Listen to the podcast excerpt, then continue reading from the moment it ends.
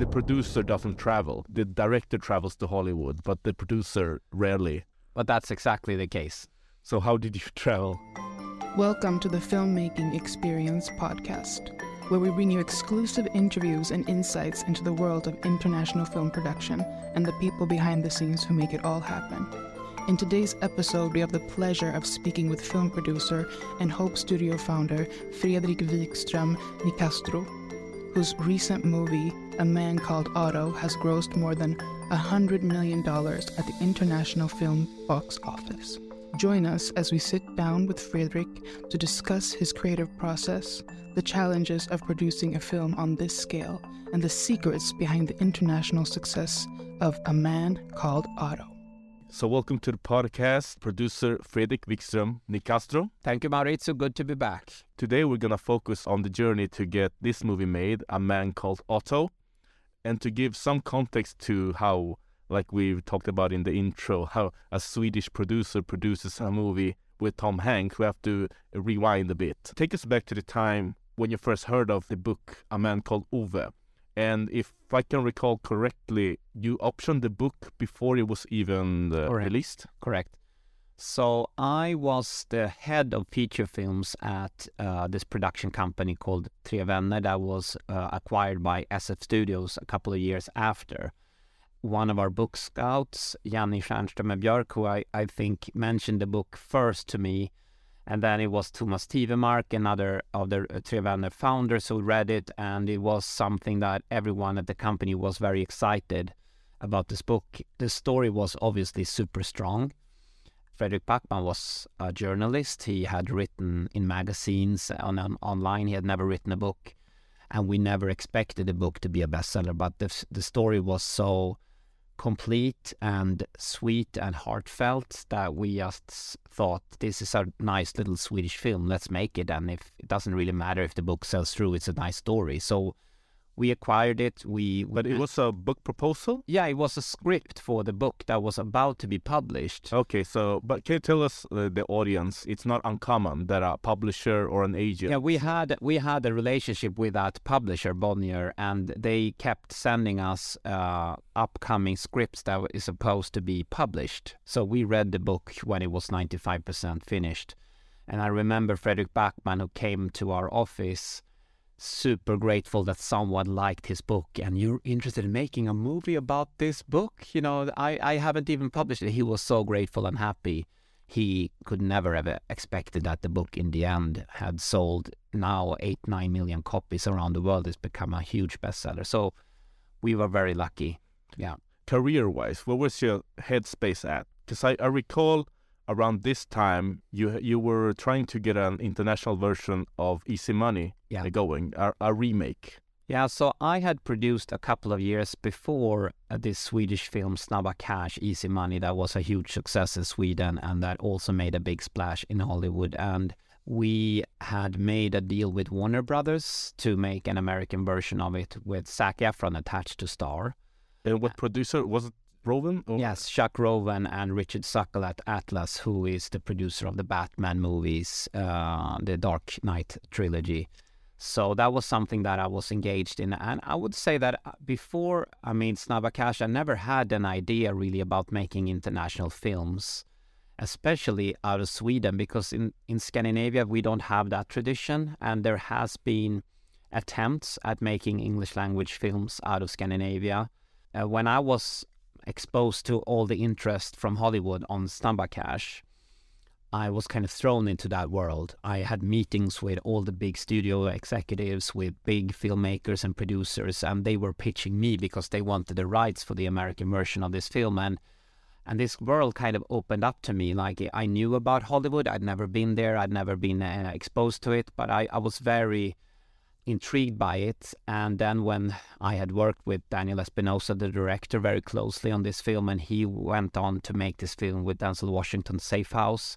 I was also quite involved in his journey just because we were friends. And the idea about making international films out of Europe was something that started to grow. And when I went to more senior producers in Scandinavia, at that time, people that I looked up to that were kind of role models, they all advised me not to do that. They said that's a recipe for disaster. We should keep doing the things that keeps us protected from Hollywood, work in our own language, do our own things in Swedish and those who have tried has failed miserably and lost a lot of money.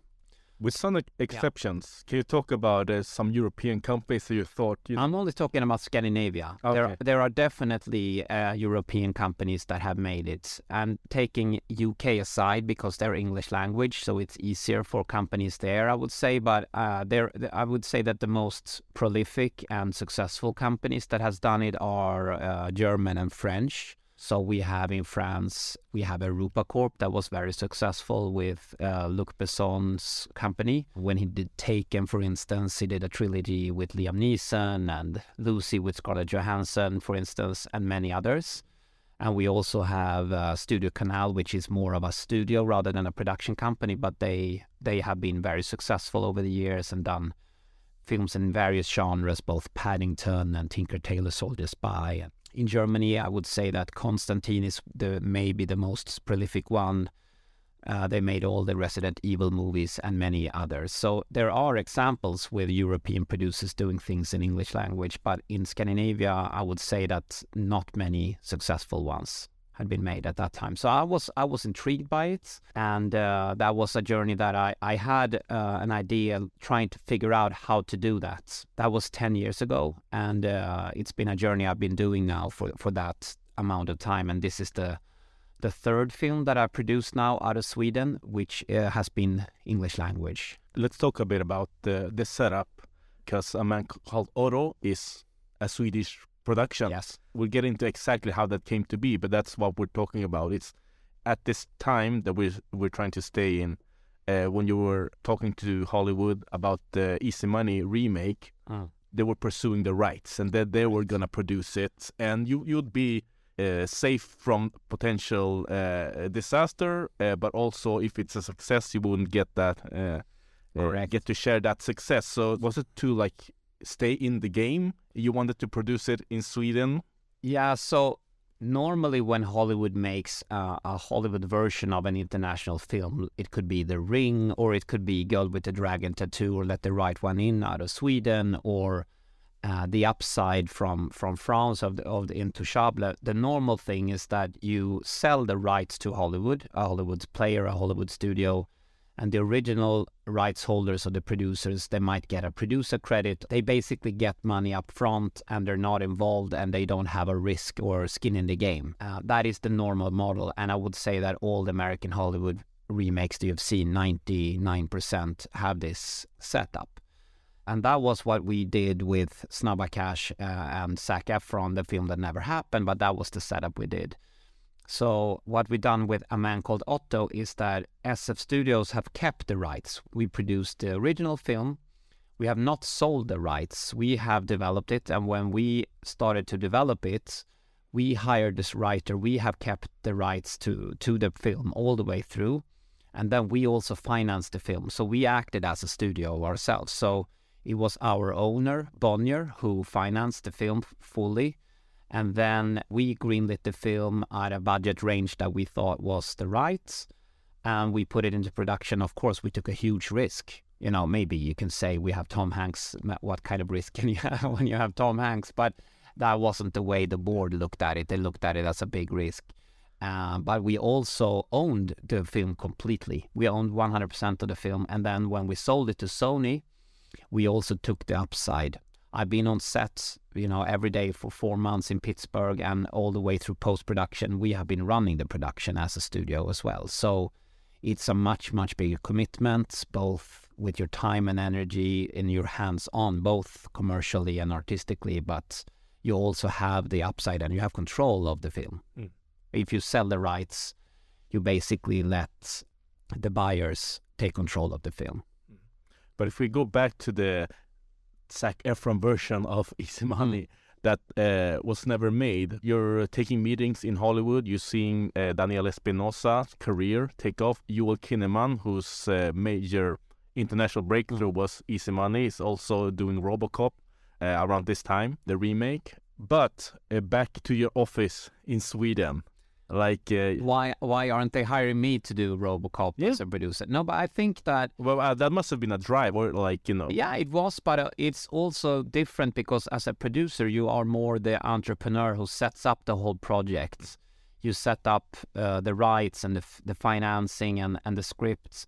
So why would you hire a producer to go to Hollywood unless you have set up a project that Hollywood wants? It Mm. doesn't make sense. But an actor or a director is is more clearly an artist that you can bring in work for hire into this big machinery. Like you have uh, Safe House was a, was a great script, and Denzel Washington is a great star. So Daniel coming in to direct that really, you know, he fits that big machinery really well.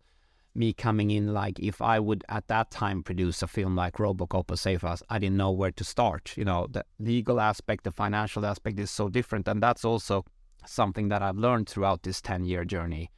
So on a man called Otto, we did everything in the American fashion, legally, financially, with unions. Everything was done in the American way, and that is something as a European producer you have to learn that because it's different from how you the business model and the everything. It's it's a lot of know-how. But as an actor, uh, of course, you have to learn maybe the English language, but the the, the craft is exactly the same. Hmm. But for a producer, it's it's a lot of know-how that you need to learn. Did you meet any interesting uh, people while uh, developing or, or being part of the potential remake of Snabba Cash? Yeah, it's funny you ask that because I actually met one person that is going to be big part of this podcast. I think the director Marc Forster. So he had directed uh, Monsters Ball and Finding Neverland and Kite Runner, I think, at the time. And he approached me and said he loved Snabba Cash and he was interested in remaking it for for Hollywood. So we met a few times back then. I, I loved his movies and I thought he was a great person. Uh, but uh, it didn't turn out that way with the Zac Efron setup that he was on board with that project. But uh, so he was for one example. Um, that we can get back to that later when we talk more about how the setup of a man called Otto. But he he was someone I met. But of course, I met a lot of producers and studio executives. So it, the the whole Hollywood world opened up to me when when that happened. I've heard a lot of stories about the, the the Swedish way. We're very a bit shorter, more concrete. It's a bit of a culture shock when doing the Hollywood rounds for some, like because people very enthusiastic in Hollywood. and I'm very interested in these differences because I also think that um, there are so many strengths with the European film industry and the European culture, but there are also a lot of strength with the American culture and business culture and, and the Hollywood system. So I have been very focused in trying to figure out the pros and cons with the two different cultures and mindsets. And I don't see that one or the other is better than the other. I just think that there are so many aspects that you can learn from the other and trying to look at things both from the European and the American way. And what I've been trying to do, I'm still based in Sweden. I'm not going to move to, to America, but I want to only do English language films from now on. And I'm trying to always find that spot where I try to both in the way I work, but also in the films that I do, try to find that sweet spot when you mix the best things out of Europe and America, because I think uh, that's a very magic sweet spot. Just culturally, uh, business wise, obviously, America is much more business savvy. Legally, it's much heavier. Uh, they have a system with agents and lawyers that is for Europeans are very, very not common we're not used to that system. Um, they're very optimistic. They are very they believe very much in dreams and things that are possible, and that's something that I'm uh, very attracted to. That that way of do, doing things. Um, in Europe and in, in Scandinavia, we can be very gloomy and pessimistic about uh, the possibilities, and I think that shines through also in our stories you know, I think that someone said to me something that I really enjoyed saying, like the big difference between European cinema and American cinema is that in America, you tell the audience that everyone has a destiny, but in Europe, you tell everyone that you have a fate. And I think that's something that is very clear about that. Like, I think Europe, we've been struggling with wars and civil wars and plague for hundreds of years. And we, we can look at the world very pessimistically sometimes here. While America is a new nation and people travel there, they believed in a dream, they believed in a new world. So I still think that even though America has its problems, they still have a mindset that is more optimistic and, and that shines through in in their films and, and European audiences, they love stories that are optimistic. It's not like we are attracted to depressing content. We also love stories that sh- that gives us a promise of a destiny or, or a happy ending. I've heard there's a like also a duality in a Hollywood executive that they know what type of movies will draw the audiences to the multiplexes, but that doesn't necessarily have to be their own tastes. Mm. So someone's favorite movie can be 21 grams, but they do like uh, Mean Girls 3. Yeah. Uh, because you know that's the business, Yeah. and there's a duality. Some people don't understand. So I think people think everyone in Hollywood just thinks about money or, or producers in general, but it's a duality. I think you have to know how to navigate. to. Absolutely. And I love in Hollywood that people who works in the film industry, they are really passionate about films. And if you talk to people in Hollywood, they have seen everything. They watch all the Oscar contenders. They've seen all the French movies from the 60s. They are really passionate about films. And sometimes here in Europe, even though in Europe films is is more considered as art than entertainment, and in Hollywood it's the other way around, more entertainment and business rather than art. I would say that I, I feel more at home. I'm a film buff, just as you are, Mauricio. I, I love talking about movies. I, I eat and drink and, and dream movies. And in Hollywood, people are like that. They have that mindset. And in Europe, I think people, they don't watch everything that comes out. They usually haven't seen the big blockbusters. They haven't, they're not aware in the same way. I'm, I'm a bit amazed why that is. But you're right. It's, it's a duality in that and uh, hollywood is business more than an art but that also means that hollywood has more resources they have better crews they have better audience focus better audience reach so i think there is a lot of things in hollywood that we can learn from from europe Yeah, but, and also I think what uh, might attract Hollywood to remake movies Mm. or, or take talent from Europe is that they think we're freer here, and which is true because sto- Hollywood, one of the positive things, it's uh, in the industry, it's a machinery, you know how to make a movie, but sometimes that can be very limited. I I attended a master class with a, a showrunner from the states, and he said, "Oh, you know, how how how did you get to make the that important scene in the bridge?" Like a master, like you're outside the apartment watching through the window. And, and the showrunner here was like, yeah, we didn't have any money. So everyone was like, cool. While, while he said, you know, in, in Hollywood, he, he has to have all the coverage anyway. Mm. And at the end of the day, you use the coverage. He was fighting the machinery, and here was like lack of uh, of money, of resources, and money gave uh, gave people artistic opportunity. But that's just like uh, a perspective. Like you could say, yeah, we, we didn't have the resources. But also in Europe, uh, one of the upsides with our system is that we see films more art rather than business. So we give directors really an opportunity to develop their voice, to, to develop their language. That's something when directors do that in Europe and, and manage to also attract an audience, then they become very, very attractive to Hollywood because they love directors with a significant voice. They love directors that can bring a flavor because also Hollywood is very uh, reliant on the international box office or the international marketplace. So having a Korean or a French or a Scandinavian filmmaker with a certain voice, matching that with their IP and their audience driven kind of stories is something that they're really, really attracted to. So, um, but I, I'm also a bit, sometimes I think it's a bit sad that we spend so much money in Europe to develop with film schools and the film institutes all these fantastic European directors, and usually they make these small films that are irrelevant and no one cares about them. But when they start to make something that is more audience driven, those directors tend to go into that big system, and, and the European industry doesn't benefit from that. That's something that I've always said also with the, with the rights, talking about a man called Ove, the book we were lucky or good enough to make a really good Swedish film, a big success, and Fredrik Backman wrote a fantastic book that's an asset that should be stay remain in Sweden. That should remain in Europe, and we should benefit from it. Which shouldn't be a big Hollywood studio that just benefits everything. Mm. So that has been one of the speeches I've been saying uh, internally at SF and Bonnier all the time. Uh, so it's not only about filmmakers, but also I think the IPs, if we can benefit from them in Europe, I think that's more the way it should be. Since you mentioned the Swedish uh, movie, you were an executive producer Yes. on that. Were you head of film while Yes. that was being developed? Could you give us like a overview of that film's journey? So as I said before, it was a great story, but we didn't expect the, the book to be a bestseller.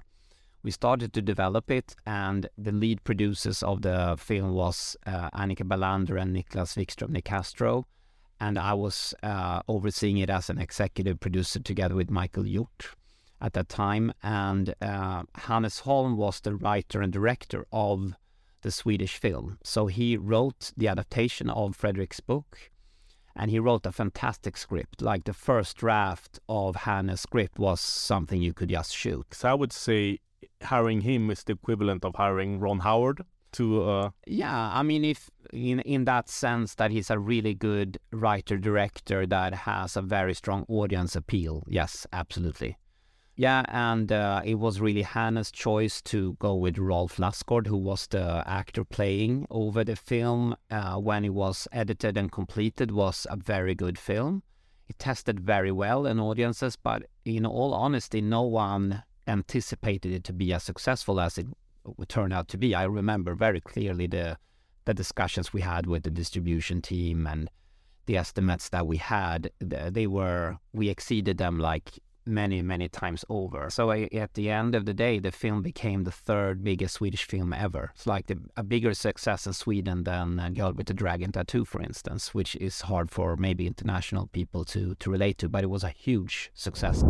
like you said, it was a, a good movie. People really enjoyed it and liked it, but it had that sleeper hit potential. I think that you can, but you can a movie with a sleeper hit potential is just that it's potential. So you never know how a, human story about like a grumpy old man can become so big. It's impossible to predict that. I agree, and I also think so, I've been living with this book for such a long time since I was involved in both the Swedish film and now the American version. So I've been thinking about this a lot, and I also think that there are some very universal themes in the book that Fredrik Backman wrote that just taps into people so strongly. Like one aspect is that it has a very strong humanity. The story there is this saying that you shouldn't judge a book by its cover, or another one that I like even more, which is that it's almost impossible to hate someone once you've heard that person's story.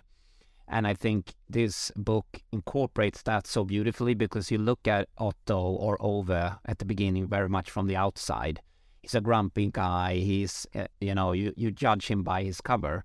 But then as the story unfolds, you understand more and more of his layers, of his past, who he was, what he wanted, his dreams, his traumas. And all of a sudden, you see him with a new light because you've heard his story. And he does the same journey with the neighbors in the neighborhood. He sees this new family moving in next door. He judged the book by its cover. He, he thinks they're idiots. He thinks they are in a certain way. But he gets to know them and he hears their story and he changes uh, his perspective just as we change our perspective on him. So I think that's something very, very relatable. Then there is also this uh, theme about hope. I think it's a very hopeful story. Otto has given up on life, but he realizes that life hasn't really given up on him. And we go on a journey when we experience him healing and connecting with other people, and he finds meaning and purpose in helping others and being part of a community in the end, he basically finds a new family just across the street. And I think that's something that is also deeply, deeply universal. We can all struggle in our lives, we all have pain. And I think it's something very uh, universal about unity and connecting with with new people that um, it's a lesson we all need to learn and you know the book has been a huge success now in china it was a huge success in America and obviously in, in Europe. So in retrospect, I think the the book just hit so many magical themes that also made it more than just an entertaining, heartfelt story. It's something that just taps into deep things. Yeah, these themes they're very important. They're Yeah. very universal, but they're also like there in almost every story. I saw I re-saw a movie yesterday, Aloha by Cameron Crowe, Ah. And uh, you could say that on paper it's also like about people needing people, and you know, ninety-eight percent of the movie you could say, you know, it had the biggest stars of the time. It, it had ev- all the themes and everything, but it just didn't, you know, stick the landing. Now, why do you think that's the case? I mean, it's execution based I so also. too. As the budget goes up, you know, certain expectations are put upon the movie, and maybe the small things that actually make can make a movie a sleeper hit get uh, washed away. You know, Yeah, I mean, I think the my view is a film is very satisfying and triggers uh, audience to recommend it if a film uh, has three things: one that it's entertaining, two is that you emotionally connect to the story, and three is that you are touched by the themes or the meaningfulness of the story connects. And I think you need all those three. And uh, when you do that, when it, you serve an entertaining story and you feel emotionally connected and the themes connect as well, that's when you have a hit. And I think in terms of the themes that we talked about in A Man Called Ove, the book, and the, uh, the American version, A Man Called Otto, uh, I think these themes are not something that just comes in at the end of the day, like a little morality tale, like in the last scene. It's something just it's so deeply engraved in the story structure so it really it, you cannot it doesn't feel forced or it doesn't feel like something that a filmmaker or a film executive just trying to put on there to, to serve some kind of morality. It's something that's so deeply engraved in the way the story is told. That could be one of the answers but it's it's a good question. Um, i think when you serve themes in a way where it feels forced uh, you don't buy it as much as it is uh, engraved in the in the DNA. Like in Star Wars, for instance, I think one of the reasons why it's one of the biggest successes ever is that it taps into the question about are we good or evil? Are we light or dark? Which is something we all can relate to. Kids can relate to that, and grown-ups. And the the, the thing about the Force and the darks and the and the destiny that you mentioned. yeah, exactly. I mean, I think that's that's engraved in the DNA of Star Wars. That it isn't something that you just put it on there as a morality tale. It's something that is you, you all the movies, every scene with Luke Skywalker is kind of is he's going to choose the dark or the light path. So, and that becomes a theme that is very meaningful then. So, I think that's the way to work with themes. And you know, Avatar is obviously uh, an example where themes are very strong and it's does it's not forced; it's part of the story structure. Yeah, but uh, a movie like Jupiter Ascending, Channing Tatum, it has like everything that Star Wars has on paper, like alien Yeah. races, you Mm. know, kingdoms in the sky, hero's journey Yeah. for a, like an Earthling, Yeah. you know, meets an alien. So that also shows that it's, it's execution Yes. based. What are the pros and cons of adapting a book? Mm. Because you have some sort of like a roadmap, a lot of strengths, but also maybe you know you're stuck with some some stuff. Yeah, so when we uh, made a man called Otto, we had the fortune of we had already made a man called Ove in Sweden. So we had already tried things with Hannes Holm's film. So when David Magee, the scriptwriter who wrote A Man Called Otto, is a twice Oscar-nominated Hollywood scriptwriter, is very very good writer.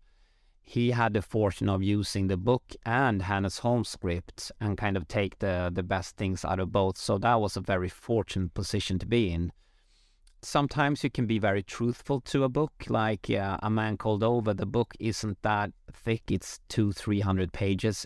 So it is possible to make most of the story elements of the book into a feature films but if you make a f- adaptation when i did snabba caches which is a film you you talked about before that is a 650 page book it's impossible to include everything in a two hour movie so you have to take out big chunks of a book, wh- which is also hard. And then you come into like what is really the essence of a big book. Uh, what are the themes? What are the the core? What's the tone? What's the the soul of the book? And I think trying to identify that and try to adapt that. If you can identify the DNA or the soul or the the themes, then I think you can always take out characters or beats or chapters or events, but if you have the feeling um, then people are usually happy because they remember the feeling from the book, but they don't always remember all the chapters. That's the that's the tricky part. That's a hard one. The second time around, now that Ove became Oscar uh, nominated, it, it did uh, decent business as a niche Yeah. movie internationally. Uh, did you get like, oh, here we go again with uh, offers from Hollywood sure. about the remake? Yes, for sure. But the, di- it was a different situation now because I had already started this journey of trying to make international films out of Sweden and Europe. And I had done the first film that I did was like a kind of a hybrid version, Borg versus McEnroe, which was mostly English language, but also some Swedish language, which was a tennis drama about the rivalry between Björn Borg and John McEnroe. And that was a $10 million film a drama, and then uh, I did a twenty million dollar action movie called Horizon Line, which is a plane disaster survival film that takes place in a crashing plane, the ninety minutes crashing plane, basically. So I was really, I was warm, you know, I'd warmed up to the idea of making a big film out of uh, Europe. I've already done t- two international films out of Sweden, so uh, all those offers I turned them down. We we weren't interested at this point to do that. We wanted to produce and develop it ourselves. So I had started to take meetings with uh, some talent and uh, you know ways to set up the American version. And I was approached also by some actors and talent who was interested in partnering with with me and us on the American version. And were there like big names with own companies? Yes, yes. Uh, I was then in Hollywood, and I was actually there in relation to the Oscar race for A Man Called Ove, and I was having meetings like this. And then uh, my phone uh, rings, and uh, I, Richard Lovett, the president of CAA, calls me and says that, uh, "Yeah, I'm just wondering. I'm hearing that you're trying to make a version of A Man Called Ove in America. So do you have a, a talent attached, or where are you with it?" No, no, I'm I'm uh, having meetings. Yeah, because I have an actor here uh, who I represent who's interested in playing the lead. Yeah, who's that? Tom Hanks. so that was kind of a good phone call, and I was pretending like that that's a phone call I get every day. And then I said, "Yeah, but I'm actually in LA, so if if he's around, maybe we can meet." And then uh, he set up a meeting like in five minutes. So next morning, I meet him at his office in Playtone in Santa Monica, and he's like the best. He's just pitching himself he, I'm sitting in his office and he's pitching him to me like he wants to work uh, in my movie rather it should be the other way around. Um, and then at the end of, of this meeting he said yeah but if you don't want to develop it and do produce it with me I'm, I'm happy also for you to come back when you have a script and I can give you an audition and then you can decide. So you know he's just uh, so charming and nice guy. So it was hard to turn down that offer. So we decided to partner with him and Rita Wilson, who is uh, also uh, the lead producer together with me. We produced the film together. And then Tom and Gary Goetzman of Playtone produced it too. So we uh, had developed it together. And this was five years ago. If you go back to the, you know, you're attending the Oscars with the movie. It's a pretty good time to be having meetings about a Yeah. potential Hollywood version, right? Can you talk about there have been certain times in your career when you get like positive wins, Ah. uh, like when you made the Swedish Easy Money. I think for one weekend it overtook Avatar at Yeah. the s- local box office, Mhm. and that meant something. Yeah. Someone in Hollywood said, "Hey, wait a minute, you know, uh, when a movie makes enough money, people notice, Yeah. even if it's locally." Absolutely. But how do you handle when everybody wants a piece of you? I think you, you shouldn't take success nor failure personally. Like I've I've worked for uh, 14, 15 years now in the industry and I've had some huge successes a couple of times, but I also had a lot of disappointments and, and failures as well. And I think it's just part of uh, the journey to always improve and never let your ego take over when you have a success and don't let your demons take over when you fail either. It's not personal. Sometimes things just doesn't work out and when they work out you're not God, you're not the best filmmaker in the world either. So um, no, but uh, on the other hand, uh, as you say, when you have success, you can strike while the iron is hot. You you should build on that, keep uh, your feet on the ground, uh, but build on that. And I, I think I've been I've been trying to do that, uh, you know, in the times that I've done that. And Snabba Cash, which was my big first success, it's I built a huge, big part of my career from that film because we made two sequels, uh, theatrical films that were also successful, and now we've also done a successful Netflix TV show. So it's been an IP that we've been basically nurturing for 10 years in different ways. So with a man called Ove to make a big American version of this success with Tom Hanks is uh, obviously you know reaching very high, but that was what we tried to set up at that time. Yeah. Now after the fact, I think uh, Rita has publicly told about what happened behind the scenes even before you got the call. Yeah. and maybe this ties to what we talked about, like how Hollywood can see foreign cinema, see some freshness there, something like, oh, exactly. I, I think we should do that. Maybe this was a, a very clear example of that. Tell us what happened So in from, the in the from Hanks her, home. From her perspective, uh, she was watching the the year's uh, international nominees for best international film, and she was actually going through the DVDs of that year, and she was watching uh, one of them with Tom, which happened to be a man called Ove. And as they were watching the film, they both uh, connected strongly to it, and uh, she wanted to be part of an American version, and he wanted to play the lead. So that was like, uh, that was, I don't know, maybe they would have discovered the film if we hadn't been in the Oscar race, maybe, but that was how it happened. Yeah, but uh, and he has said this himself. I think you know he saw a great part. Sometimes you see something you really like it, it wakes a fire in you. I think this acting wise maybe uh, awoke something in him. Or Absolutely. Yeah, and I would say both Tom and Rita and also Marc Forster, they all really, loved Hannes' film. So they came in with a, a, a lot of admiration of the first film. Um, but of course, they wanted to do an American adaptation. They wanted to do a bigger film that could reach a, a global audience on another level. But they basically felt like there is a perfect version already out there. But they connected very strongly to the material. So, and they wanted to do a bigger version of it. and that's something that a man called Ove and a man called Otto have in common with Easy Money. Because Mm. we've talked about a lot about the movie Easy Money here, but maybe I should tell briefly what it's about.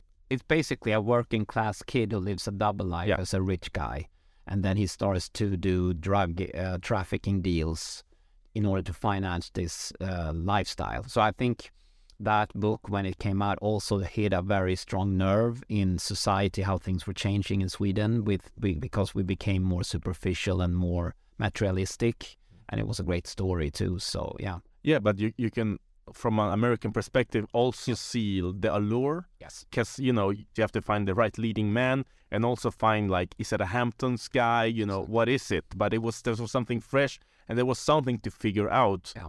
uh, in a potential remake. And that thing sometimes that's what you need. Like the potential remaker has something to do. And then it feels like you know it's not just a copy you know. Yeah. there's something to overcome and maybe you never 100% overcame that with uh, Easy Money remake. Maybe it will come Yeah.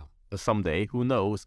But with Otto in Sweden is a Middle Eastern neighbor, you know, and of course you think if you do it in the States, it should be someone from Mexico or Latin America. It's more, you know, so already that's a part of why you see, you know, can justify a remake. Absolutely, but I also think that the themes of a man called Ove about unity, about community, and humanistic uh, view of of each other is something that just feels more relevant now than it did 2015 when the Swedish film was made. I mean, especially if you look at it from an American perspective, if there has it's happened a lot of things in America in the last seven years that uh, I think these themes and, and this message uh, is needed much more, and it's Yeah. more relevant now than it was seven years ago. And uh, so so it is in Sweden and Europe. I mean, I think society has become more polarized, and I think this is hopefully a story that will give hope and you know uh, the opposite of what you get all the time from social media and the news, which is just depressing. You know, news about how the world is falling apart. I think this is a story that gives us hope in humanity and community. Yeah, of course. But I was alluding to filmmaking is collaboration. People need stuff to do. So I think, you know, if a movie is perfect, but and there's nothing really to adapt, then you know you, you really should let it be. And sometimes you know you remake stuff that's like a carbon copy of the original, and it doesn't go anywhere. So, but both Easy Money and man called Ove have this element that, and maybe because Sweden is you know, it's a bit different to America, but also it's one of the European country that's more like America. To be honest, we're very like influenced by American culture, and that maybe it's uh, why it, you know a Swedish IP can uh, you know uh, potentially be interesting for Hollywood because it's you know very similar but still different enough. Yeah, and I would say in this instance, it was very much uh, Marc Forster who came in.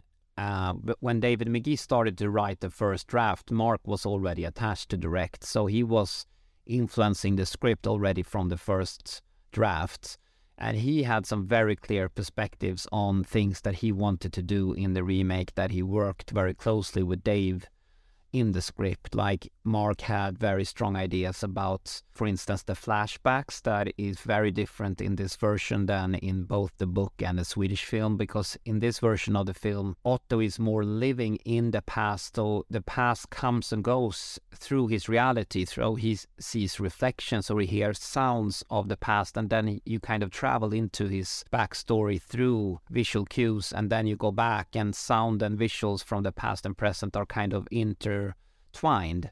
That was something that Marc came very early with that idea because he didn't want to kind of disconnect from present day Otto emotionally. He always wanted to be with present day with Tom Hanks and Otto in the present day, and the past kind of is in his life. But in the Swedish film, the past is something that comes every time Ove tries to commit suicide, and it's also voiceover driven. So in the Swedish film, it's more like he remembers his life and his voiceover kind of retells his life for the audience every time he tries to kill himself. So it and we had much more flashbacks in the Swedish film. The the American version has lesser flashbacks, and I think it was also Marc who wanted all the flashbacks to be about Sonia, the love of his life. So we don't have any flashbacks about Ove's or Otto's previous life or his childhood, the way we had it in the book or in the Swedish film. So I think uh, Marc came in very cl- clearly with some things he wanted to do in his own way and influenced the scripts clearly the the idea was never to do an exact version of the Swedish film. It was always to to change and and do uh, Marc's version of it for sure. Sometimes people criticize film studios of working with the same people a lot of time. You know, a director can become a, a studio favorite, and a DP always works the same director. Can you talk about the team that uh, Marc brought with him and why? Because I think it's you know a film can go bad in so many ways. You always have to like risk eliminate some stuff. Yeah, so Marc works very much like a lot of uh, filmmakers on his level. That he has his crew that he prefers to work, uh, like his head of departments that he likes to bring with him, uh, which is very common, and that gives that shorthand and and as you say that uh, experience and the knowing that you speak the same language. So a lot of the HODs on this film were people that is part of his normal kind of crew like the editor Matt or uh, his executive producer Renee and uh, cinematographer Matthias. So there were a lot of uh, head of departments that came with him. I thought, I think from my perspective, that's great. It just gives me comfort. It gives him comfort. And uh, he has great collaborators. So, so, yeah, definitely. But we also had HODs that he hadn't worked before. So it was a, you know, a mix. Sometimes people select the crew and cast a bit like you know you, you, from a buffet like and everyone has the same list they Yeah. want like uh, Tom Hardy to be the lead in an action movie they want the Linus Sandgren Yeah. the Swedish DP to DP their movie but Yeah. it mo- making a movie it's all about people everyone Yes, just doesn't absolutely. gel have you any thoughts about you know how you see other producers maybe you know setting up setting up their team because it's a bit like setting up a soccer team you can have uh, three great uh, strikers Mm. and they they can't collaborate Yeah. and then you know you have the worst team in the league when you you know No, on I mean, paper. Uh, It's a really good question. It's a big part of the producer's job and the director's job to to hire the right team because at the end of the day, when you're on set, the director sits behind a screen and the producer sits behind the screen. They are the ones making the movie. They are the ones who setting the light or they're choosing the costume, etc. You're the director and producer doesn't do that. So hiring the right people is key. And my view is I think uh, I always want to work with directors that I trust, directors that I think uh, can do a good job. And then I think my job is to try to serve them so they can do the best job to, on set. Because if I make sure that the director has the right setup and the best possibilities, the director will do the best film and give the best material back into the editing so we can make the best version of the film. So I think uh, my job uh, in that sense is very much to help him or her. However, sometimes my view as a producer can be that I don't agree that the best thing for this director is to work with that DP because I'm I might think that he needs or she needs another DP. That doesn't mean that I always agree with the director, but uh, overall, my view is that I always want what's best for the director to make the best job. But in this case, uh, we we agreed for sure uh, about all the choices. But it's it's a very very hard, a big part of it, and you should spend a lot of time into finding the right team. And going back to, you have had meetings with Tom Hanks. Mm. You know he is positive. Are you keeping this to yourself? Like, how do you? No, but we announced quite early that Tom was attached. We we knew that, that we couldn't uh, keep it a secret, but uh, that was still four years ago. It took quite some time to get the film off the ground. So and uh, David Magee also wrote a first draft that was fantastic. You know, we could also have just like Hannes Holm did in the Swedish version. He wrote a script that we could basically shoot, and the first time Tom read it, he said, "This is you know shootable. You know, let's go shoot it." So, but it still took a long time because you wait for people and people are busy and there are other things happening. And just because Tom was attached didn't mean that necessarily the film would happen. It would only happen if we all agreed that we had the right team and the right resources and the right script. But it, it took a few years to get it uh, in the right place. Yeah. One key difference here, you wanted to produce it yourself. Yeah. And there's a big difference. For example, if Playtone had bought the rights to it, Mm. you know, after this, you know, I call it the honeymoon. Everybody's like getting to know each other, having a good time. Yeah. If you're just giving up the right to go back to the mothership and say, you know, this feels really good, Yeah. you know, and then it's just like financial, you know, you, you look to contracts, you add some parts, Mm. you change some parts, uh, you know, it's just a negotiation. Then you go visit the set, you know, you go to the premiere and that's it. Yeah. Now, you know, be careful what you wish for. Like Yeah. you're going to have to set this up as a still an outsider, outsider producer.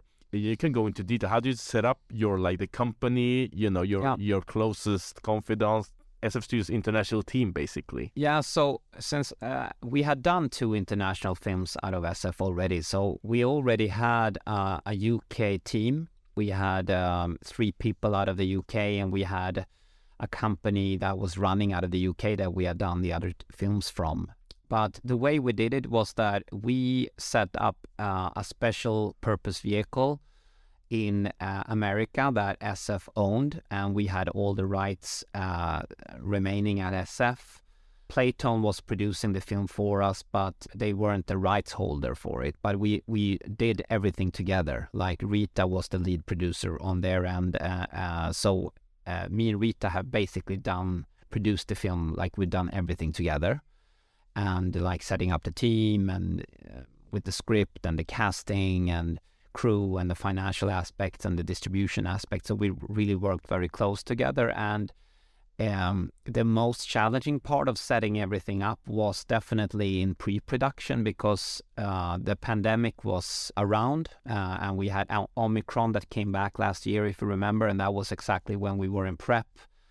So it was very hard for us to fly. We mostly only met on Zoom at that time, and we decided to shoot the film in Pittsburgh. And when we were setting up the film in Pittsburgh, it was just complicated to not be in the same room and make all the decisions together. Uh, and also, this was the time when we were going to decide the budget level of the film, and that is always a very sensitive discussion because the director has his or her view about how many shooting days is needed, and on the other hand, is the film too expensive? So we had those kind of discussions. That was tough and sensitive and hard especially when we didn't meet. But then actually, we all spent four months in Pittsburgh together when we went into shooting.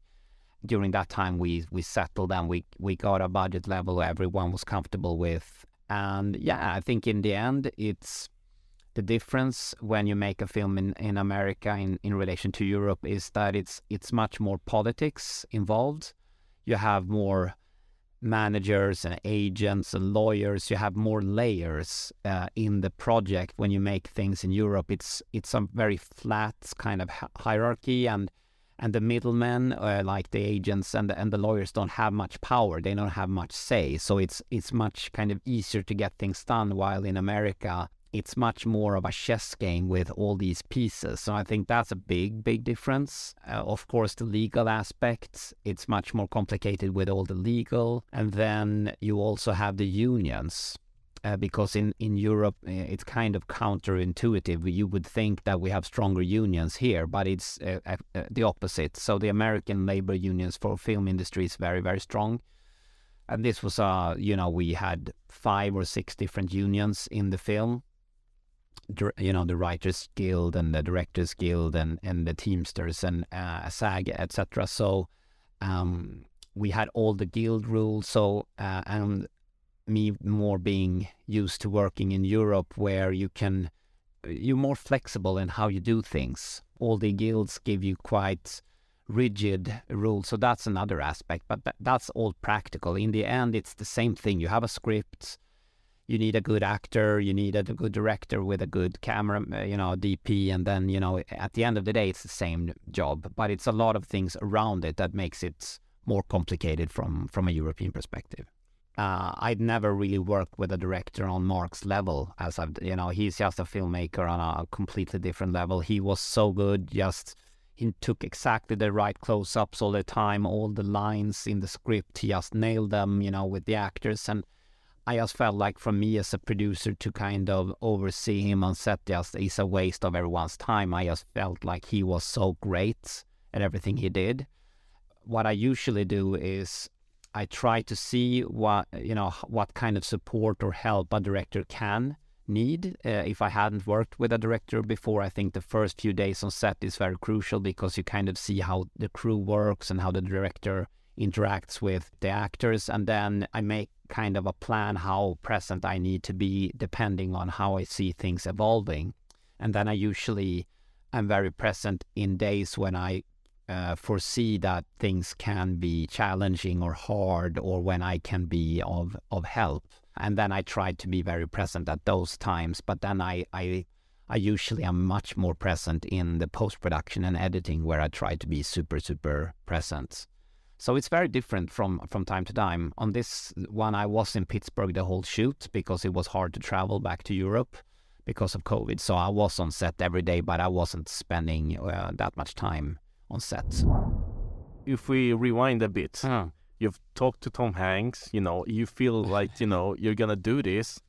When did you like feel that you became collaborators for real? And how long did it take for him to sign on. You talked about, you know, you have to have the, the script have to, you know, be in a certain shape to shoot it. Like, have you some insights?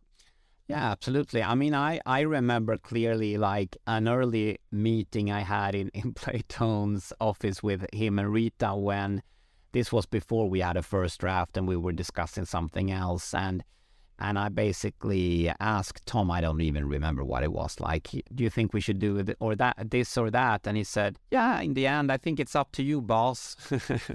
and he said it to me not like a joke. He said it like, You're the boss, you know, it's up to you. And it, it might sound silly, but, you know, him calling me boss, even though, you know, on paper I'm his boss, but it just uh, a filmmaker and actor on on that level saying that to me was something I will never forget. That it was like a strong moment.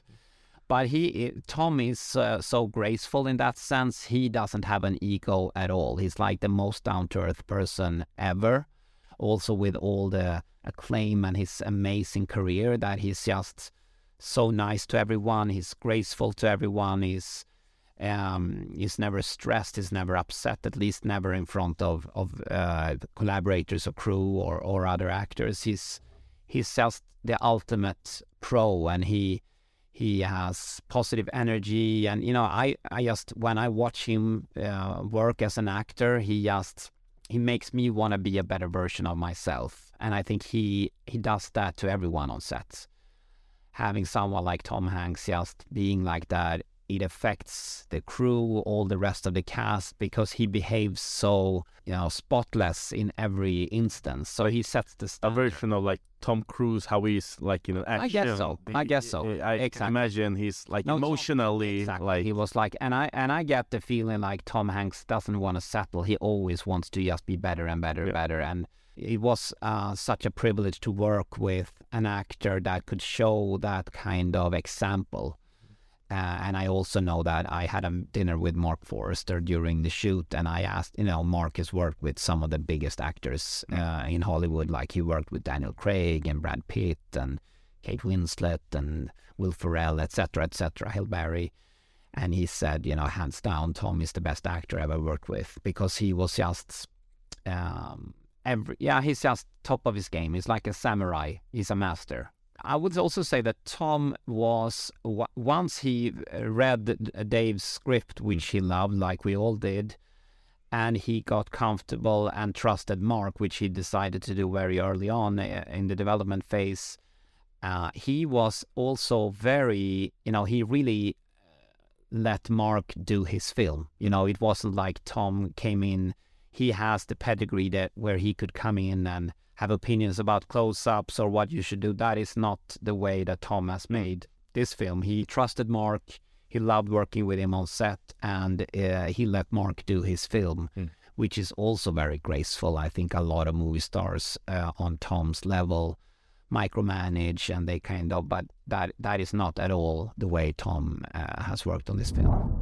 And now I can imagine you know a bit more how it works in Hollywood. Like, when do you start locking in the DP, the talent, the director? I think in this in this case, which I think is normally when you have an actor-driven film like this, in this case, I remember very clearly. It was probably two years ago when when just Tom came to us and said, "Yeah, I made a slot uh, in my calendar, so we'll shoot Otto here. You know, this is the slot." And when he gave us that slot, that was when the film, you know, then it's happening. We knew it was happening because before that it was like he loved the script, yeah, da, da, but it, you can never kind of.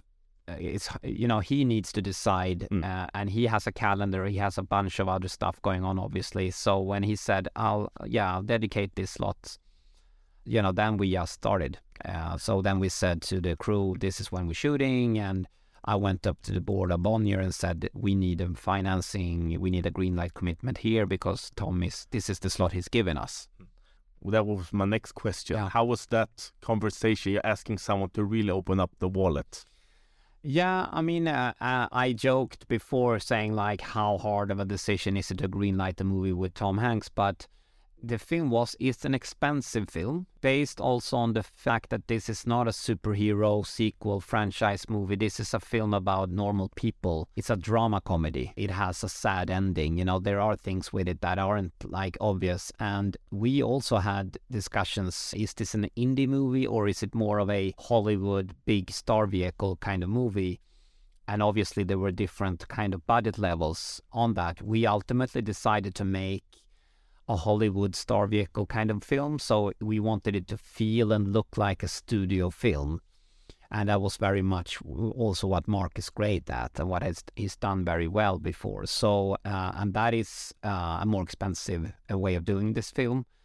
Uh, so, yeah, it was by far the most expensive and biggest risk that SF has ever taken on a film. And SF has been financing and producing films for over 100 years. And this is by far, by far the, the most the biggest risk that they've ever taken. So that was, of course, a, a delicate process to get everyone on board with with signing that check. Uh, it was a long, long and delicate process. And that's a big check. Even we talk about Europa Corp, like Absolutely. they don't even Absolutely. they don't even No. cash those No. big Yeah. big checks for themselves. You, you spread the risk. Yeah, absolutely. And that is the normal, the business model for Scandinavian films when SF Finance is that they always spread the risk also on Scandinavian films. So here we we had long discussions and ultimately decided that we wanted to take the full financing uh, ourselves because we thought that was the thing to do because it, we thought it was the right thing to do.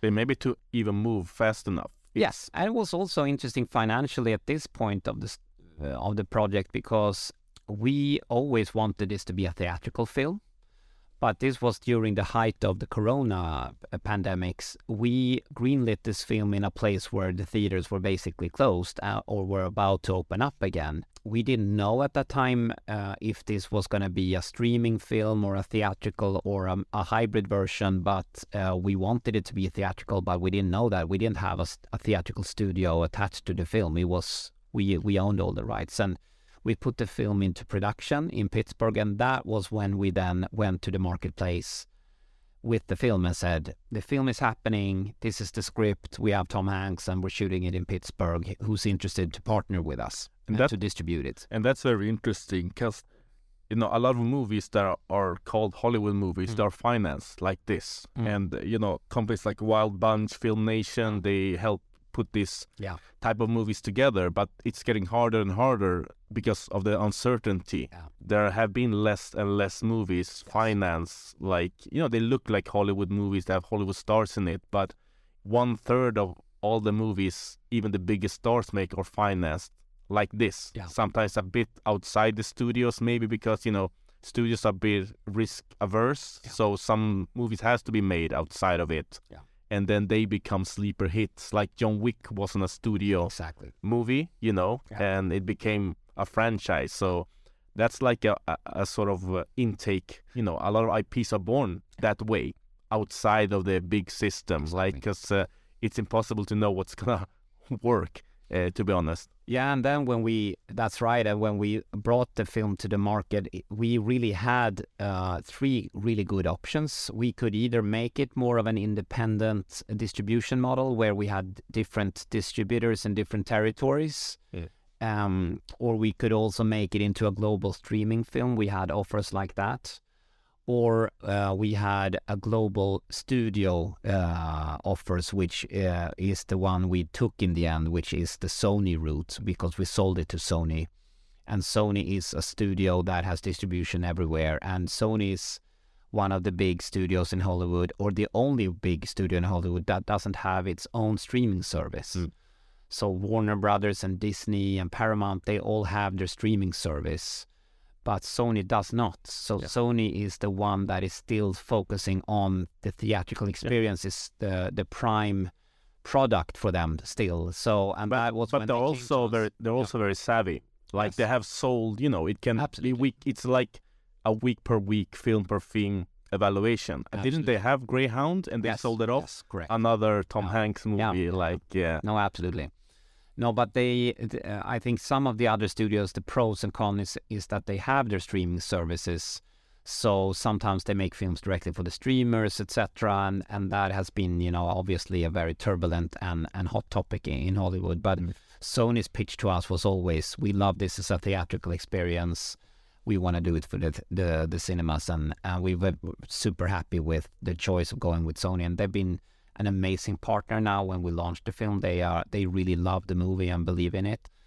Um, but they've been amazing, and they really committing hard to make this into. yeah. It feels like a. Sony Yes. movie. Yeah, I, ever, and it looked, you know, Yeah. for everyone, it's like yeah, Sony's Yeah, remaking this. Swedish Yeah, uh, movie. we, and Sony did actually remake The Girl with the Dragon Tattoo. So they, they did that. The, the big difference was that they uh, produced uh, it as well. Like they financed it all the way from the get go, where we did that and they came in as a distributor. But yeah, you're right.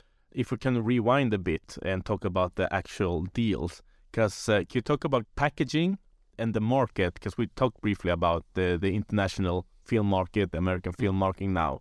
You know, projects that are made, they get money from somewhere, and then you know they're up for sale. Yeah. and a lot of the time they only the upfront money they get it doesn't even cover the actual expense of the movie. But uh, you've had two strong packages Mm. that you have. I mean, to be honest, from my opinion, like crazy great deals. Can you talk about Horizon Line first, the package, like, uh, and where where it was sold, then the Yeah, so the, the business model that we're talking about is that you finance the film yourself with, with risk money, with equity.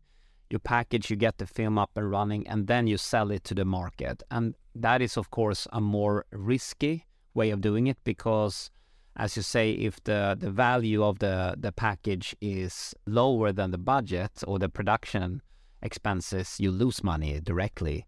But on the other hand, you can have a big upside if it's the other way around. And I, I think that we're in a golden opportunity right now because 10 years ago there were studios or buyers, theatrical buyers, but now we have all of them and we have like five to 10 big streamers that is all competing for the best content. So if you bring good content, good films with good talent and actors attached. Uh, there is so so many buyers, so much need for good content. So I think this model of taking your own risk and financing and then selling is is very very the right time to do that model. Of course, you need access to to all that money, which I've had through SF because SF is a distributor and uh, owned by Bonnier, so there there is equity. And they have do that. different companies. Like Exactly. it's a it's a conglomerate. A mini, exactly. it's like a family-owned mini Swedish Exactly. powerhouse. No, but uh, so we we were in both these examples that you mentioned. We were basically profitable already when we started shooting the movies Yeah. because we sold them to really good deals. Talk about the first, like the package, uh, the Horizon Line. Yeah, so Horizon Line is very much more of a an action movie, a survival action movie, and I would say that the concept in itself and the script is a very it was a very tight and uh, good read written by the scriptwriters Josh and Matt who wrote 10 Cloverfield Lane. So I would say that the concept in itself was very much the driving force in the package. We had Allison Williams who was the star and she was of course helping a lot as well, but She's starting Get Out. exactly. And, it- it- and it was a genre movie, but you know they have you know with that script, the Mm. concept, and once you got a, a good scream queen, or you know, then you ha- it's a package. Like Exactly. And and what was interesting with that film in the end was that we sold the film initially also as a theatrical film everywhere. And then when to STX. so STX um, was the sales agent for it and they bought it for America and, and the UK, but then the rest of the world they sold it to other distributors. So uh, but then when the film was done, pandemic hit, the theaters were closed. So uh, a lot of the territories were never released theatrically, but we then remade the deals so it became directly a streaming film. So in a lot of territories, uh, it never came to cinemas. It just came directly to Amazon or Epix or uh, Hulu or Netflix. Was different in different territories. And I would say financially, in the end, that was probably better for us than if it would have been a theatrical film, because uh, the streamers pay so well. The timing was perfect. Exactly. No, so that, that so we were kind of lucky in that sense. Then I I would say that a film like that it doesn't make that big of an impact because it doesn't become a theatrical event. You don't see big P and A spends anywhere. It just becomes like a film on a streamer in different territories. So. And those kind of films, they are so. Do you see so many of them? Like Yeah. good commercial films, directly for streamers, and some of them catch fire and become a big phenomenon, but most of them just pass by Yeah. in people streaming services and they don't make an impact. So that's the downside. Yeah, I would say the upside is financially can be great, but if you want to connect and make an impact with your films, theatrical is the big thing because you have all the marketing spend, you have the PR, you see posters everywhere, and now we're in the middle of that process with a man called Otto. In the next couple of weeks, that will film will be everywhere, and Yeah. it's impossible to not be aware of a man called Otto. But with Horizon Line, you must have learned so much with the deals and Yeah. actually, you know, collecting this money. Yeah. Like, Yeah, you know, even if you sign it, you never know, No. like what, uh, when you get what. Like, uh, you need to make a, you know, cash flow plan. I've learned so much, and it, I've also learned it in a time when the international marketplace is changing dramatically. Like the last three, four years, everything has changed so much with the, with the pandemic and the like the pandemic has happened just as all the streaming services also just happened so it's changed dramatically twice in a very short amount of time. So what you thought was the value in germany five years ago is totally different now with everything that's changed. So if you have a film that has value in all over the world it's it's a huge marketplace and theatrically is hard but there is the streamers are everywhere and they need good content as well. Going back to otto how would you say like the experience has been making two movies with the same author. Mm. Because Fredrik Backman has. Uh, can you talk about what you think from his experience, like having a producer say, you know, yeah, Tom Hanks wants to play the lead in the book? I think when I called him and said that, he he thought it was a joke, or he, he never thought it would happen. You know, I I I he maybe he didn't think it was a joke, but he was like didn't take it seriously. So I remember clearly I had a lunch with him and, and Neda Backman, his his uh, manager and wife, when I said uh, like I'm going to Pittsburgh in a month and we're shooting the movie. and he was kind of he was amazed, you know, that would that it actually happened. And he's so proud too that this is a Swedish film in that sense. He just feels so um, happy that he has been contributing to the Swedish film industry becoming more international, and he's he takes big pride in that. And of course, it's a it's a big testament of the strength of his story that Tom Hanks and Marc Forster and David Magee and and uh, artists like that wants to work from his material, but he's he takes pride in the Swedish aspect of it, and that it uh, has helped you know, the, the old grand old lady of Swedish film SF to become more an international company. So yeah, he's he's very proud and he's very happy with with the results. When I produced films in Swedish, there is such a clear uh, mold of uh, what a film can cost in Sweden if you make it to make it work. You know what kind of financing you can raise. But when you make films English language, a film can cost one million dollar or they can cost two hundred million dollars. There is no mold, you know. There is all the opportunities are there, and uh, I always kind of think when I develop international films, uh, I try to build the projects as good as I can from the ground up. Good stories, entertainment, emotional connection with strong themes. Um, and then I kind of evaluate as the project is developed, and it takes years, as you know, to develop a project, I kind of see where it's going. Like, is this a $1 million movie or a $200 million movie? And I never, I always get asked early on, oh, is this a $10 million movie? Is this a 40, usually by my boss, uh, or if I have a board or a financier. And I always try to dodge that question because I don't really know. You know, it, it really depends on how good is the script in the end what level of actors say yes to the film? What level of ambition do you have on the visuals, on the effects? It's not as easy as keep the costs down that makes it more profitable. Sometimes I would even say that uh, if you spend more, like Horizon Line was a film that was very visual effects driven with action. We spent more money on that film on the visual effects and the action. And I think the value of the film increased because of that. If we had made the film cheaper, I think the value would have been less. So it's not as easy as just keep it be be make it for less money then you make more it's not as easy so uh, build a project piece by piece get the right talent the right actors on board and then you kind of figure out where it fits and then you set the budget level for it i don't know if that was the answer to yeah, your question yeah, yeah.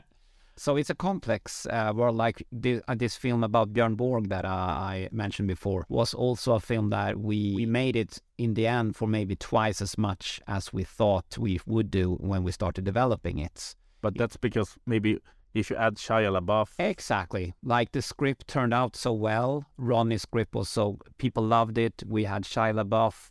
We just put on more resources and then we made it for more visually. We put more resources. So it just grew into a bigger film than we thought initially. So I think you should always have like an open mindset and, and follow the path and see what makes most sense for the project when it comes together. Do you ever get familiar with someone like Tom Hanks or Rita? Like, you know, how familiar can one get? Like, Yeah, I mean, Rita and me have been working closely for for these uh, five years, so I, we we are very familiar. We have spoken almost every day for for years. Of course, as a producer, you don't work as closely with the star as uh, the director does. So uh, no, but uh, yeah, yeah, you you get familiar after a, a journey like this, and and I've loved working with with obviously with Tom, as I said, but also Rita. I think she's been she's a force of nature like Sonya in, in uh, A Man Called Otto. Uh, Rita is also a force of nature, and I think we we complete each other very well as as uh, producers. So it's been a great journey, and also Marc Forster. We, you know, has spent so much time with him, and he's been a fantastic collaborator and, and filmmaker. So yeah, but you, yeah, yes and no. and what do you think they, how they perceive you? I, I know it's a super hard question. when you have a good collaboration, you have to see each other as, uh, as equals and you have to treat each other as equals and hear each other out. And I think we've had that culture in this project. So, uh, yeah, I mean, you have to find your own uh, way of working. Uh, uh, as I said, it's it's much more of a political thing to make films in in Hollywood on this level. But I I am a very straightforward person. I don't kind of play the political games. I don't come with half truths. I always, I'm a very straightforward person. I'm very honest. And even though I kind of have to play some of the political games, I always do it in a straightforward way. So I am myself. I'm not playing a role. And I think you have to be yourself. And I think going into this kind of Hollywood uh, world and trying to to be someone who, who you're not, I don't think that's that works. But uh, so it's it's kind of you have to find a balance where you change with the environment you come to, but you still remain kind of true to your personality. So I try to to just do that, and I think it worked pretty well. Yeah, and also I think there's a bit mystery Mm. to you Mm. because actually you're the one who got the financing. Yeah. At the end of the day, that's Yeah. the No, actual no, that's hierarchy. Yeah. It's a possibility that you forget that within this big, you know, thing like who's who's paying the bills actually. uh, as a producer who you know I started making small films in Sweden for a couple of million dollars and then here I was still in charge of a 50 million dollar film you know I was ultimately the res- the guy responsible for that money I had the responsibility to the board in Sweden and I was you know looking at how we distributed all those money that that's a huge responsibility I mean, like a producer is the CEO of a f of the movie, basically. Like, what does a CEO do in a corporation? That's the same thing. And you can go around as a CEO and not look busy at all. But if you if you don't do anything in a couple of weeks, the company you just start to feel like this is not going well. Yeah. And it's the same with the producer. You always have to be a couple of steps ahead. You think of it as you're an entrepreneur, basically building this company or this film from the ground up. So uh, yeah, that's that's really the mindset. And what's next, Fredrik? This journey of doing international films is what I'm going to only focus on from now on. I'm gonna still live in Sweden, but uh, it's it's so hard when you've started to understand the big global market out there to continue to only do things in local language and only reach such a small small fraction of the total audience.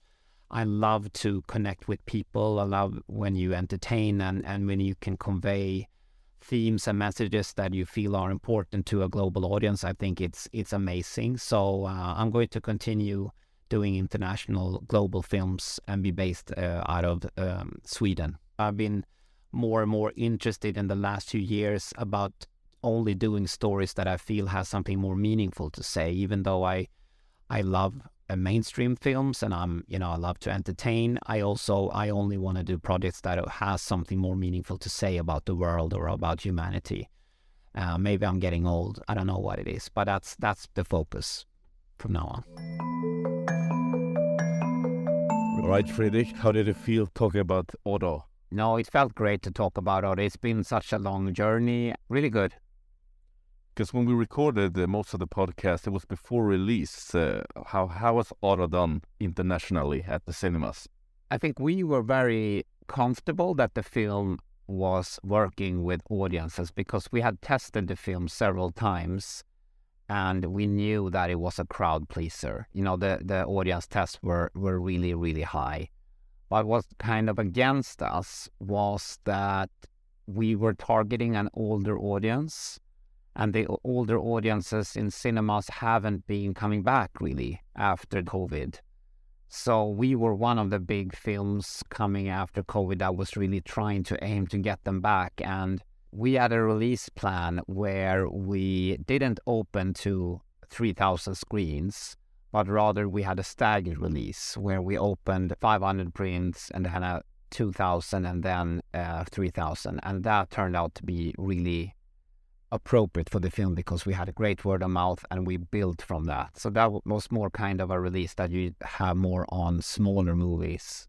And we did that even though this was a studio release. And it was that was great. And then American audiences really loved the film. Uh, and it's been going really, really well internationally. America is obviously the biggest territory, but the film has done amazingly well in Mexico, really well in Australia and UK, Germany. There has also been some really surprising territories, like Indonesia was was a territory that just overperformed massively. So it's it's done well all over the world. The movie reached more than 100 million dollars box office yeah. internationally. What's that like? Always the hope, like if we get over that, if we reach. I would say that, yeah. So we we we reached that hope, and I I think that if this would be before COVID, I think we would have all kind of just assumed we have Tom Hanks, you know, and we have an IP like a book, a best-selling book. But in the post-COVID era, this was quite uh, a feat for us, and I think we without bragging too much, I think we have helped to give some hope to the industry for films like this that are not superhero films or visually visual effect driven uh, spectacles that you can get audience to come back if they're an older audience for these kind of films. That was a big question mark. And Otto has been one of the films that has helped to give that uh, hope back into the theatrical landscape. And the budget for the film was 50 million. Yes, more right? or less. Yes, exactly. And if a movie makes a hundred million dollars at the box office, you don't necessarily get a hundred million dollars. No, it's in the bank account. So you could say that you know if we if you sell a hundred million dollar box office, what comes back to the studio or the financiers is about half of that hundred. But that then you have um, all the money coming from the streamers, if you sell it to a streamer, and the TV and the home entertainment, that comes later. But that's part of the calculation, though. 100%. Before going in. Exactly, exactly. No, but uh, Otto has become, uh, everyone's happy with the with the outcome. And not not only the, the Sony and SF Studios, the financier, but also the filmmakers and the movie star is happy. But I think the most the thing that I'm most happy about is that the, the audience are happy. That that they are the in the end the audience are uh, they are the the employers. And I mean, it's not like I work for anyone else. It's the audience who who we try to satisfy. And the Zoom has really touched people, and it's it's been an audience crowd pleaser, which we we hoped. Hmm. So that's a lot of fun. So, but what's next for you now? You're setting up your new company, Hope Studios. Yes, so I have started this company, Hope Studios, which has a very strong mission that we will make films that are very uh, commercial and global, English language with major actors and, and talent based on both original stories and, and uh, IPs. But uh, the one thing that will make us stand out is that we always want to make stories that have something meaningful to say, even though we have a very commercial outset. So we want to be uh, a mission driven studio in that sense. We want to do commercial stories that also have something positive or meaningful to say about us or the world or the world we live in. So uh, that's the, the profile. And we're launching Hope Studios now in 2023. And um, hopefully, it's the thing I'm going to do for the rest of my career. We have a 20 year plan for what we want to do with, with the company a film like Otto, could that have been like a Hope Studios film? 100%. That is a perfect example of what we want to do at Hope Studios. Um, it's a film that's a crowd pleaser. It's it's appealing and entertaining and emotional, but also has very meaningful themes and uh, and something valuable to say about us and our communities and trust and um, how people perceive each other and how to overcome troubles and grief in life so it's definitely a perfect uh, Hope Studios kind of film. We are not only going to do films in that genre; we can do any genre really. So we're we, it's just that we want to to stick to this mission. I'd like to encourage everyone to check out the hopestudios.se website. Uh, we'll be trying to inspire the world. That, like that, that is the ambition. We can't get enough of talking about films. exactly. Uh, next week we'll uh, listen to a conversation with Charlotte Wells. Do you have has she been on your radar, the director of Aftersun? Absolutely, and I'm looking forward to that podcast. Best of luck.